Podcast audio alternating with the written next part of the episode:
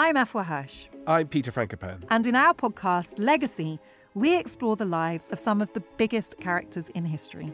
This season, we're exploring the life of Cleopatra. An iconic life full of romances, sieges, and tragedy. But who was the real Cleopatra? It feels like her story's been told by others with their own agenda for centuries. But her legacy is enduring, and so we're going to dive into how her story has evolved all the way up to today. I am so excited to talk about Cleopatra, Peter. Love she Cleopatra. is an icon. She's the most famous woman in antiquity. It's got to be up there with the most famous women of all time. But I think there's a huge gap between how familiar people are with the idea of her compared to what they actually know about her life and character. So, for pyramids, Cleopatra, and Cleopatra's nose, Follow Legacy now wherever you get your podcasts. Or you can binge entire seasons early and ad free on Wondery Plus.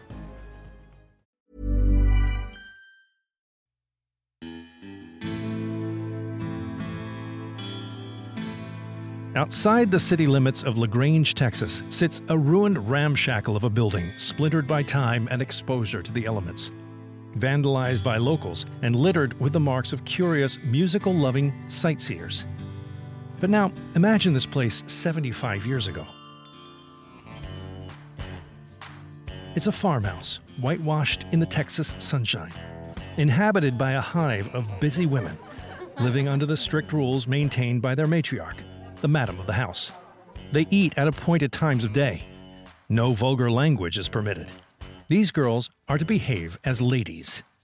And each evening before 7 p.m., they are expected to change into evening dresses and await the bell that calls them to the parlor, where they'll greet their nightly guests. Welcome to the Texas Chicken Ranch. But in this house of ill repute, there is very little interest in poultry.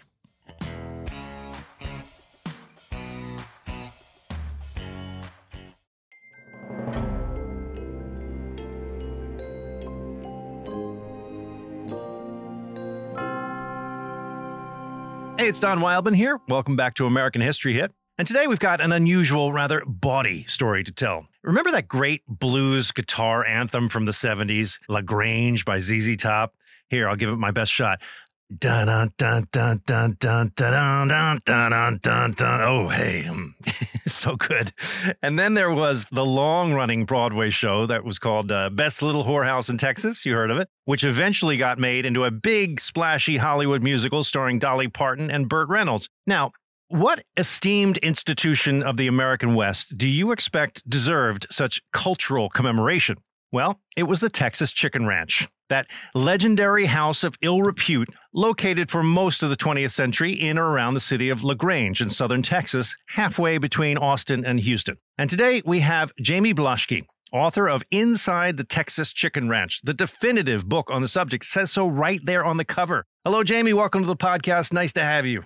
Thank you, Don. Happy to be here. It's quite a subject to undertake the history of an infamous brothel, its unlikely rise, and some would say tragic downfall. What drew you into this particular uh, nook of nookie? Uh, it was not intended, I can assure you. Uh, I grew up in a small town about 20 miles away from LaGrange. So growing up, I heard references to it constantly. When I went to college, I went to Texas A&M, which has a history that is intertwined with the chicken ranch. And in 2007, when Marvin Zindler, the consumer affairs reporter for KTRK in Houston, died of pancreatic cancer, all the obituaries led with the fact that he was the television personality that closed the chicken ranch. And so I talked to my wife. I said, you know, we'd never heard the true story, the real story behind it, you know, because we suspected that the movie with Burt Reynolds and Dolly Parton wasn't a documentary, you know, kind of went out on a limb there. Uh, so we started looking around and realized that there had never been an actual serious history written about the place. And this offended me and upset me and bothered me. And one day my wife said, quit complaining about it and write the book yourself. So I was kind of on the spot. So let's establish right away when was it started and how did it get its name, Chicken Ranch? How it started is kind of a moving target. You can trace sex work back to LaGrange which was one of the earliest settlements in Texas, uh, certainly one of the earliest Anglo settlements in Texas, going back to about 1844, which is when Texas was still an independent nation. since it was a small place, you can kind of trace the lineage from this brothel to the next brothel to the next brothel all the way up to the point where it becomes the Chicken Ranch. The Chicken Ranch, as we know it, started in 1915 when local brothel owners recruited and brought in Jessie Williams to act as a front to their operations. Mhm. At the time, there was a lot of reformations, anti vice campaigns going on. Jessie had owned a brothel in Guytown in Austin, a vice district in Austin. Up until 1913, when the city passed an ordinance closing it. And so she was out of work. And so 1914, they brought her into LaGrange to take over and be a front for their operations, thinking, I suppose, this is, you know, speculation here, that a woman's face would uh, soften the image of the brothels and make it more acceptable. Well, Jessie had owned her own brothel and she wasn't content just to be a front. So within a year, she had taken over and consolidated all the vice in LaGrange under her leadership, her ownership. And seeing these campaigns going on in other cities around the state and around the country, bought 11 acres of land outside the city limits and relocated out into the county away from the city. So kind of out of sight, out of mind. And then when she established the brothel out of town, she began a public relations campaign, started donating money to various charitable causes in town. It was a very straight laced, upright brothel, if that makes any sense. It was probably one of the most conservative brothels you could have come across. Right. I mean, that's what gives it its good name, is the sense that it was uh, apparently very well run compared to most. I want to give this a little historical context. Hollywood, it's stock stuff in the westerns, portraying sex work in the old west as this kind of whimsical affair. The crinoline gowns. She's the trusted pal of the protagonist. Yeah, Miss Kitty from Gunsmoke. Yeah, or Cloris Leachman and Butch Cassidy, these hard bitten, faded flower women. I suppose there was some truth to this character, but is it fair to put the Texas Chicken Ranch into that context at all? The thing that people have to realize that the Chicken Ranch was not special in any way, shape, or form, just generally speaking. In most of 20th century Texas, certainly 19th century Texas, you could not throw a stick without hitting a country brothel. It wasn't elegant. It was a country farmhouse that happened to house sex workers. A lot of them had the euphemism, it's a boarding house. The boarders there, the sex workers would entertain guests, you know, on a continuous basis. And the chicken ranch was probably distinctive in that well, first of all, it was the last one standing by the 1970s. All the rest had closed through various means or circumstances. But through the 20th century, it was owned first by Jessie Williams and then by Edna Milton. And that set it apart because the women were treated better. They had better food to eat. You know, if you research prostitution, sex work in Texas throughout the 20th century or going back far, it was really horrific. Mhm. It was not a good thing. Many careers, many ways and means of earning a living were closed off to women by law. There were many laws in place that says women are not allowed to do this. So often sex work was the only option, especially if uh, you had a child out of wedlock or had become a quote unquote fallen woman through some other means. And so often sex work was Mhm. the only option for them. At the chicken ranch, they were treated much better than they would anywhere else. And a lot of people ask me, was the chicken ranch good or bad? And I say, well, throughout the majority of the 20th century, the chicken ranch was the least worst option Right. for any of these women. Exactly. How does the name Chicken Ranch come to pass? How do they get that name? Okay, the popular story, the one that Jessie Williams promoted, was that during the Great Depression, nobody had any money. So the patrons that they had, who were mostly poor farmers, would pay in livestock, predominantly poultry. I see. And after a while, there were chickens roaming all around the property. When I interviewed Edna Milton, uh, she threw up her hands and insisted that was the most ridiculous story, that the real story you know, Jessie heard someone say that and said, Hey, this is great because these women were really good at marketing and said, okay, I'm going to repeat that. But the truth was that in the early 1930s, there was a grand jury seated that was looking into various vice and brothels and, you know, looking to clean up Fayette County. And so some of the power brokers in the community suggested, well, you know, there's a lot of people setting up uh, little chicken farms around here. So if you go down to the hatchery and get yourself some chicks and turn them loose, uh, go down the tax rolls as a chicken farm and maybe they'll just kind of let you slide.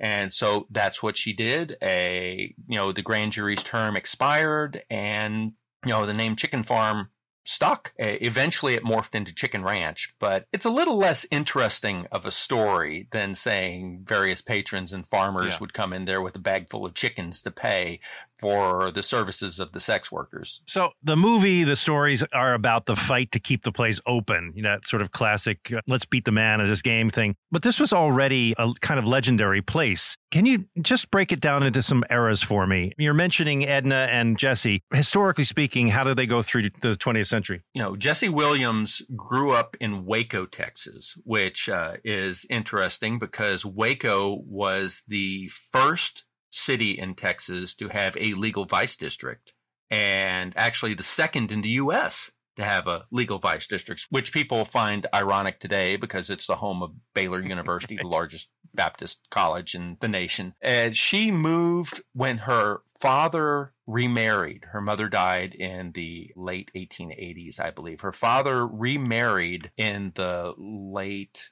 1890s. She was still Faye Stewart at the time. Faye and her sister moved from Waco to Austin. At some point, they, or at least Faye, changes her name to Jessie Williams, starts working in the Guytown Vice District in Austin. Because remember, this is the turn of the century legalized vice districts, restricted areas were considered the best way to deal with vice, whether it's, you know, predominantly prostitution, sex work, or gambling, you know, just segregate it into a restricted vice district and keep it from spilling over into the rest of the community. Don't you find it interesting that most of American vice, be it sex work, alcohol, drug abuse, you name it, has gone through this passage of there was a time when people did it, they tried to sort of control it by allowing it to happen and, you know, it was sort of known about, and then it gets repressed and then it finds its way out. It's the same journey for all these different kinds of experiences. It's such a theme of American society. It's absolutely cyclical. And greater minds than I have tried to come up with the solution on how to manage vice,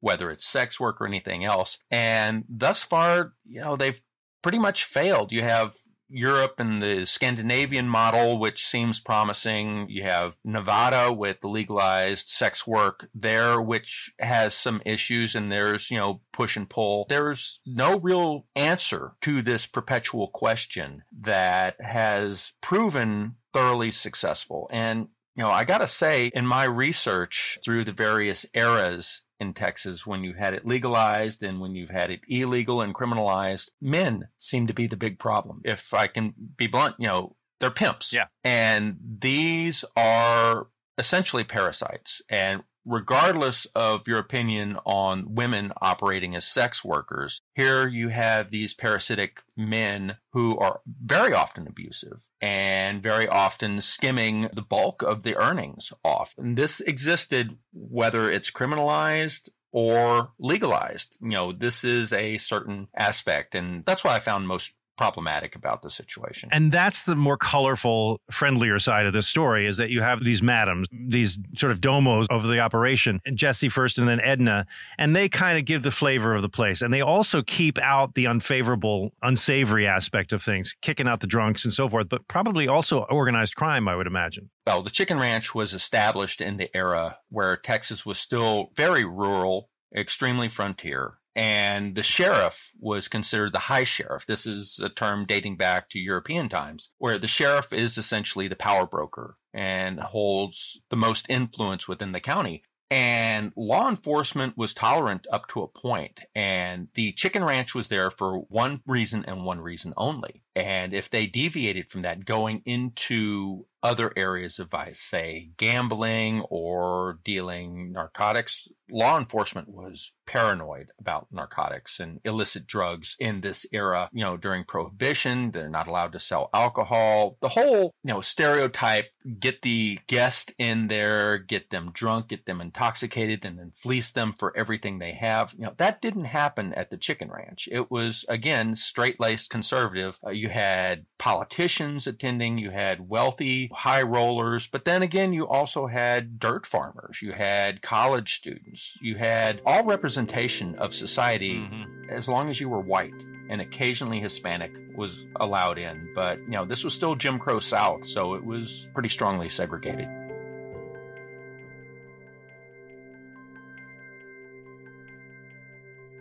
I'll be back with more American history after this short break.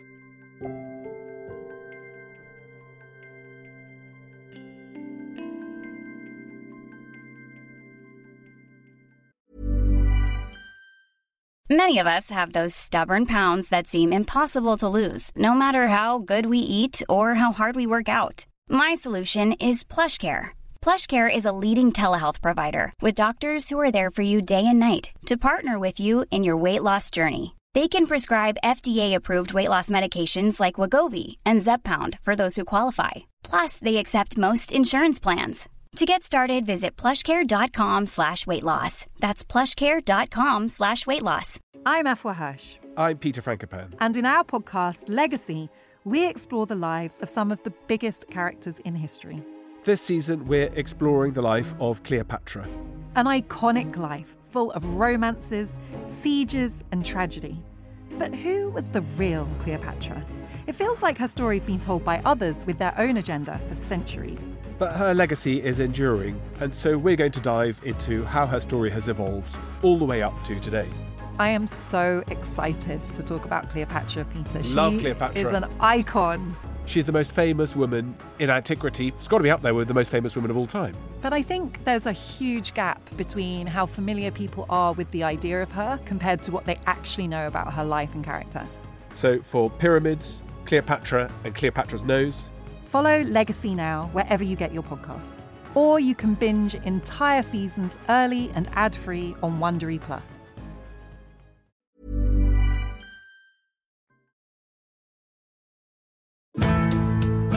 I'm Eleanor Janega, and I'm thrilled to be joining Matt Lewis to co present Gone Medieval from History Hit. Twice a week, every week, we set out to answer the big questions that have vexed people for centuries. Like, what did the Romans ever do for us? roads, buildings, walls, churches, houses, manuscripts. Why did Edward I mourn his Queen Eleanor so much? He was very good at making a show for people to see that was going to influence how they would understand him or his campaigns or anything like that. Did Viking hero Ragnar Lothbrok really exist? Maybe yes, maybe no. The sons who are attributed to him were definitely real people. So join me, Eleanor Janega, and me, Matt Lewis, for Gone Medieval from History Hit. Listen and follow on Apple, Spotify, or wherever you get your podcasts.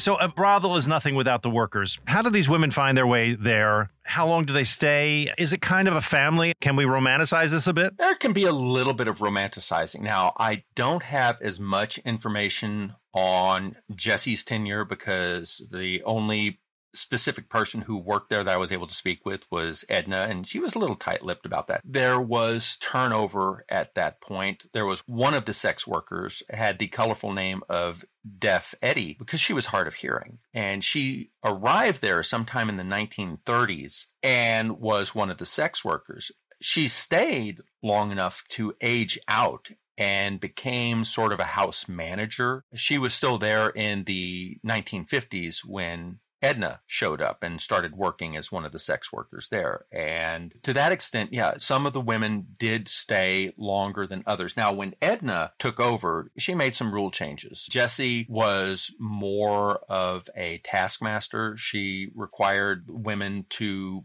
pay rent continuously throughout the month and work throughout the month, even during their menstrual cycle. Edna said, you know, that's kind of ridiculous. You know, so the women who are working there, sex workers, would be able to work for three weeks and then have one week off and not have to pay. It still was ostensibly a boarding house. And so they would have to pay rent when they were there. And they would also be required to pay a percentage of their earnings, about like a 60 40 split.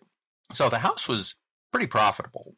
But again, it offered a refuge, particularly when Edna was operating it. They ate very well, probably better than any other place a sex worker could be in Texas. Edna told me that some of the women would show up and they would you know, be gaunt and skinny and have a hollow look in their eyes because they'd been working on the streets. And after a couple of weeks, they'd have eaten well, put some meat on their bones. They wouldn't have that spooked, skittish look to them anymore. They would be more comfortable. They would feel safer. They would know that there's not a beating or a mugging waiting mm-hmm. for them around the corner. And according to Edna, now she's not always the most reliable of witnesses, but a lot of the women, once they started working at the chicken ranch, they would stay at the chicken ranch until they got to the point they left sex work entirely. Jayme, tell me how close this movie comes to the truth. I mean, is there any fact to this fiction? There is fact, and there are grains of truth. The uh, Broadway play paints the story in very broad strokes, and the movie takes even greater liberties to it. The fact of the matter is, the Chicken Ranch closed August 1st, 1973. That's 50 years ago, after a series of television exposes by Marvin Zindler, a consumer affairs reporter in Houston on television. Zindler claimed that he was tipped off by the attorney general's office. Uh, I learned through my research that that wasn't exactly true. Zindler was recruited by an assistant attorney general, Herb Hancock. Herb Hancock wanted the chicken ranch closed because he believed it was a front for organized crime, that there was a great deal of corruption that was allowing it to exist and continue to operate. Now, again, realize the chicken ranch had a history dating back more than 100 years to 1844. Several generations of sheriffs had overseen it and had a very strict operating parameters that they were continuing to function under. The Texas Rangers knew about it. Pretty much all the politicians in Austin, all the elected officials, the governors, the lieutenant governors, you know, so the chicken ranch was not a secret. And the chicken ranch had a reputation by the early 70s of this is the place you want to go to. They run a clean ship and they are discreet, even though everyone knows about it. Okay. Realize the ZZ Top song I always thought that it came out in response to the closure. No, the ZZ Top song came out before the Chicken Ranch was closed. It came out the summer before. What had happened is that there was a corrupt officer in the Criminal Intelligence Division, Houston office of the Texas Department of Public Safety. He was essentially acting as a pimp and a drug dealer. He had a sex worker placed at the Wagon Wheel, which was a, another brothel at the time, didn't have as good a reputation as the Chicken Ranch, and she was caught dealing drugs to customers and the other sex workers. Well, the anti-drug paranoia at the time resulted in her getting kicked out immediately. She goes up the highway, gets on with the Chicken Ranch, and in short order was caught doing the same thing there. And so they fired her and kicked her out. At this time, those were essentially the only two high profile brothels left in Texas. And this corrupt officer was incensed and went to them and said, You will hire her back or else. And Edna responded, Bigger men than you have tried, bring it on. So this is probably late 1971. 1972, the DPS office in Houston starts staking out the chicken ranch. Now realize this was outside their jurisdiction. You know, Houston even to this day has no shortage of vice. You know, keep this in mind. There's some seriously awful stuff that goes there. In early 1970s, it was far worse. So you have these DPS officers without approval or endorsement from DPS headquarters, the Texas Rangers in Austin, are staking out this brothel, taking down license plates and everything. That results in a somewhat famous confrontation between the sheriff of Fayette County who again was the king of his domain and these DPS officers. And the sheriff reportedly went to them and said, Y'all from intelligence? And they said, Yes, sir. And he goes, Well, it don't take much intelligence to figure out what's going here. Any schoolboy in Texas knows what's going on here.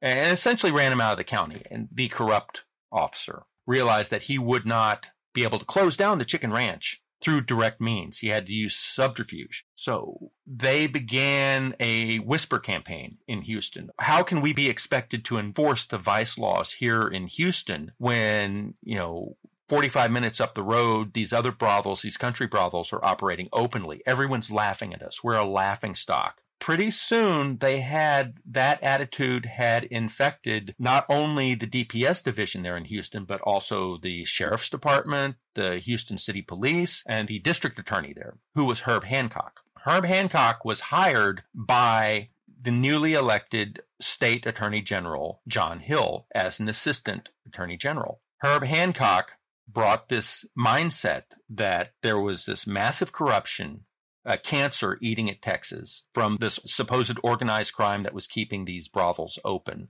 And he realized that he could not close them through, you know, direct means. There was no appetite in Austin at any level of law enforcement to go after the chicken mm-hmm. ranch because you had governors, you had state legislatures, you had all these powerful figures going there.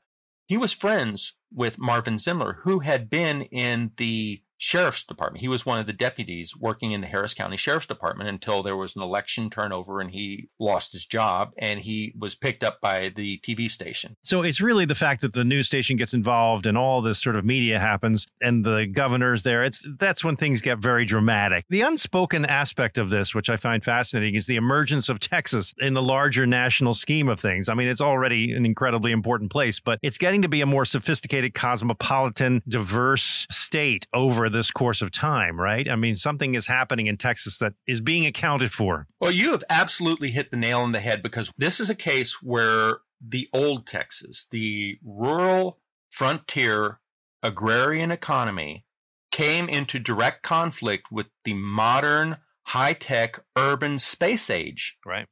Texas. These are two very, very different cultures. The old frontier with the cowboys and horseback and everything, they didn't have, you know, broadcast media. This was still new at the time. And suddenly everyone knew the chicken ranch existed in the state. The only people who didn't know that the chicken ranch existed were the people who didn't want to know the chicken ranch existed. And that was fine. But as soon as you put that and start broadcasting this on television and it went national. It was picked up coast to coast. There were stories about this. Suddenly that's when it becomes bad. That's when it becomes unacceptable. And, you know, the population of LaGrange really resented outsiders coming in and telling them, Hey, y'all shouldn't be operating this way. They said, well, we've operated this way 150 years. Who are you to come in and tell us how to do it? But when they started getting that television coverage, that attention was unwanted. And that was where the problem lies. I think you've nailed it with your book in that this is a, an incredibly important story, larger than itself in this era that we're in now, because Texas emerging as a different kind of state, I dare say purple state coming down the road, is going to play an increasingly huge role, even bigger than it already has, in the story of the United States going forward from this moment. And the Texas Chicken Ranch, as charming as that is, is kind of a symbol of the old times meeting the new. Very particular in its telling, but I mean it's it's nonetheless a symbol of the old Texas versus the new Texas and what's really happening down the road for the country in, at large. It's amazing that in the course of a decade you can see just how much the chicken ranch perceptions change. In uh, 1972, I believe it was, who would become Lieutenant Governor Bill Hobby ran for election. He went to Sheriff Flournoy the sheriff of Fayette County and asked, you know, can you help my election campaign? And Flournoy said, yes, give me whatever materials you need and we'll get it done. So after the election, Bill Hobby's wife was sending out thank you notes and she came to Bill and said, Sheriff Flournoy is being very evasive when I'm asking him who helped send out our campaign mailers in Fayette County. Can you talk to him? So he went and talked to him and the sheriff goes, well, I took all your mailers to the chicken ranch and those ladies there addressed them and stamped them and mailed them out. I think we want to keep that to ourselves. Okay. So literally the chicken ranch helped Bill Hobby get elected. This guy is a legend in Texas politics. Fast forward to the late 1980s and the governor's race between Ann Richards and Clayton Williams.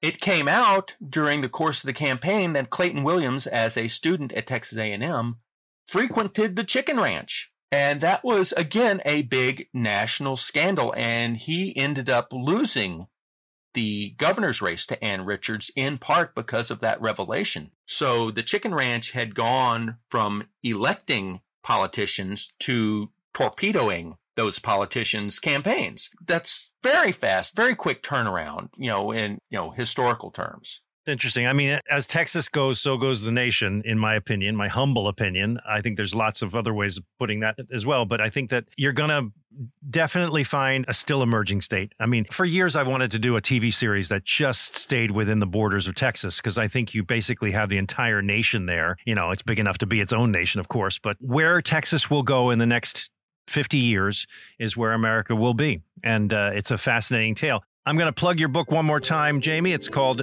Inside the Texas Chicken Ranch, the definitive account of the best little whorehouse. You love the play, now read the book. Yeah, this is the 50th anniversary edition because it was 1973. The Chicken Ranch shuttered its doors forever, and it's been 50 years. It's hard to believe that, you know, some people don't even realize all of this was based on actual true history. I'm old enough to think that 50 years doesn't sound like that much time anymore. You and me both.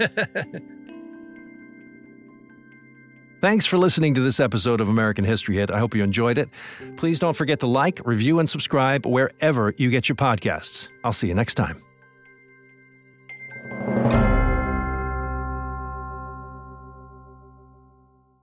This podcast includes music from Epidemic Sound. Thank you for listening to this episode of American History Hit. Please follow the show wherever you get your podcasts. It really helps us, and you'll be doing us a big favor. Don't forget, you can also listen to all these podcasts ad-free and watch hundreds of documentaries when you subscribe at historyhit.com/slash-subscribe. As a special gift, you'll also get your first three months for just $1 a month when you use code American History at checkout.